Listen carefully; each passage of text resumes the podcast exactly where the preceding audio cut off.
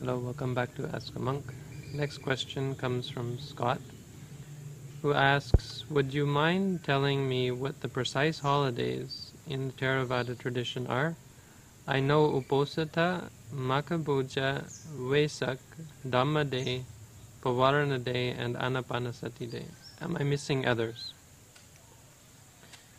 Well, first of all, I wouldn't worry too much about it, because obviously every day that you're mindful that you're practicing the Dhamma is a holiday, a holy day.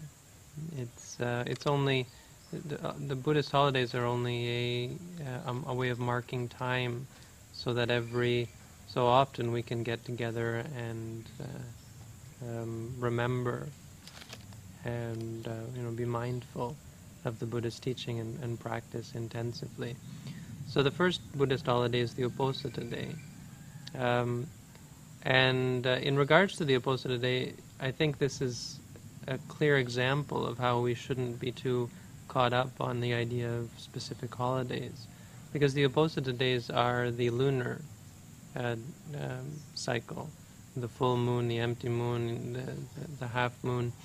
These are, were in India considered special days, so this is how they mark time. Nowadays, most people in the world have a different system. Our system is the 7-day week, the 12-month year, which has nothing to do with the Buddha's teaching, nothing to do with there's nothing in the Buddha's teaching about it.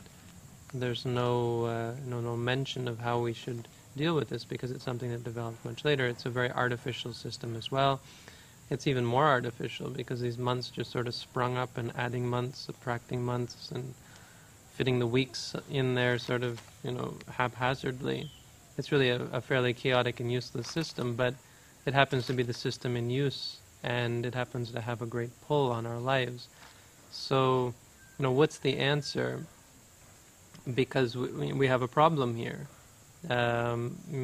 These holidays sometimes, oftentimes, arrive on weekdays when most people are working. So even here in Buddhist countries, it's very difficult for people to come for the Buddhist holidays. The full moon day, which is very important here in Sri Lanka, many people can't observe it.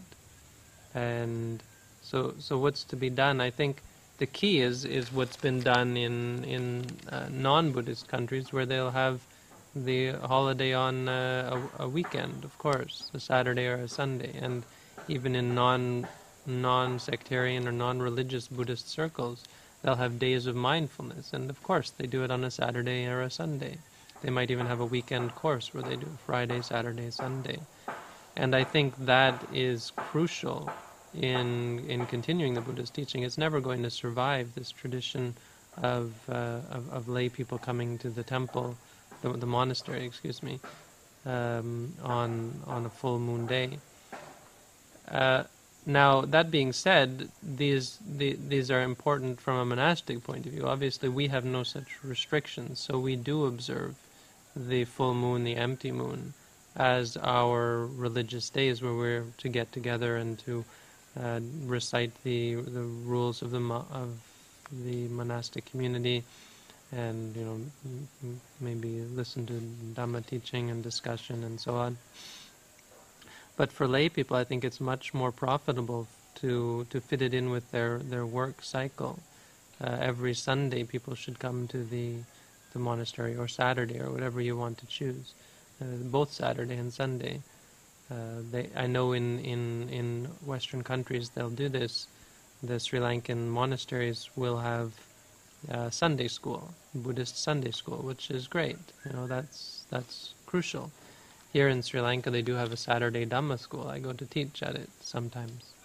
But they still are doing the Poya Day, which which is fine, but I think it's not the most important. It was not a Buddhist concept. It was something that the Buddha used because that was the tradition. So that's the first and foremost is this weekly Uposatha, which we should adopt, but I think we should adopt it in a way that's suitable for us. Every Saturday you could pick, or every Sunday, where you are going to keep the Uposatha Sila, the 8 precepts of, you know, celibacy, not eating in the afternoon, eating only in the morning, you know, not listening to entertainment, not indulging in entertainment or beautification, and sleeping on the floor, not sleeping in a bed. Do that on a Saturday. Do that for 24 hours. Start Friday night and end Saturday night, or start Saturday morning before dawn and finish Sunday morning after dawn. So you can be sure that you have 24 hours. You have a full day. But as you know, as far as the tradition goes, if you want to know about the holidays, the ones that are generally agreed upon are 3: the Visakha Puja, the full moon of Visakha, which is called Vesak, but in Pali is Visakha. The full moon of Asalha, which you might be referring to by Dhamma Day. It's when the Buddha first taught.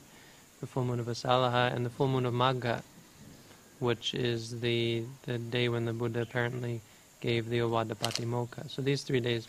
Visakha Puja is the day when the Buddha was born, the Bodhisatta was born, the Buddha became enlightened, the Bodhisatta became the Buddha, became enlightened, and the day that he passed away into Parinibbana.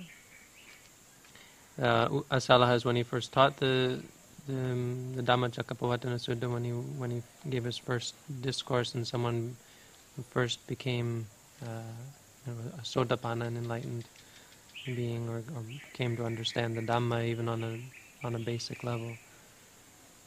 And Asalha Puja, the Ovada Patimokkha, which is the core of the Buddha's teaching, that the refraining from bad deeds, the development of good deeds, and the purification of mind. This is the teaching of all the Buddhas. This was what the Buddha taught as the basic exhortation, the teaching that we should keep in mind as sort of fundamental. And it's a little bit longer than that, but it's worth looking up. Other holidays like Pavarana Day and Anapanasati Day, I think they're more local, and it changes, you know, how they're observed, whether they're observed. There's in Thai, there's a Devo Rohana, which is the day when the Buddha came down from heaven. Here in Sri Lanka, there's the day when Buddhism first came to Sri Lanka, which is of course only observed here in Sri Lanka.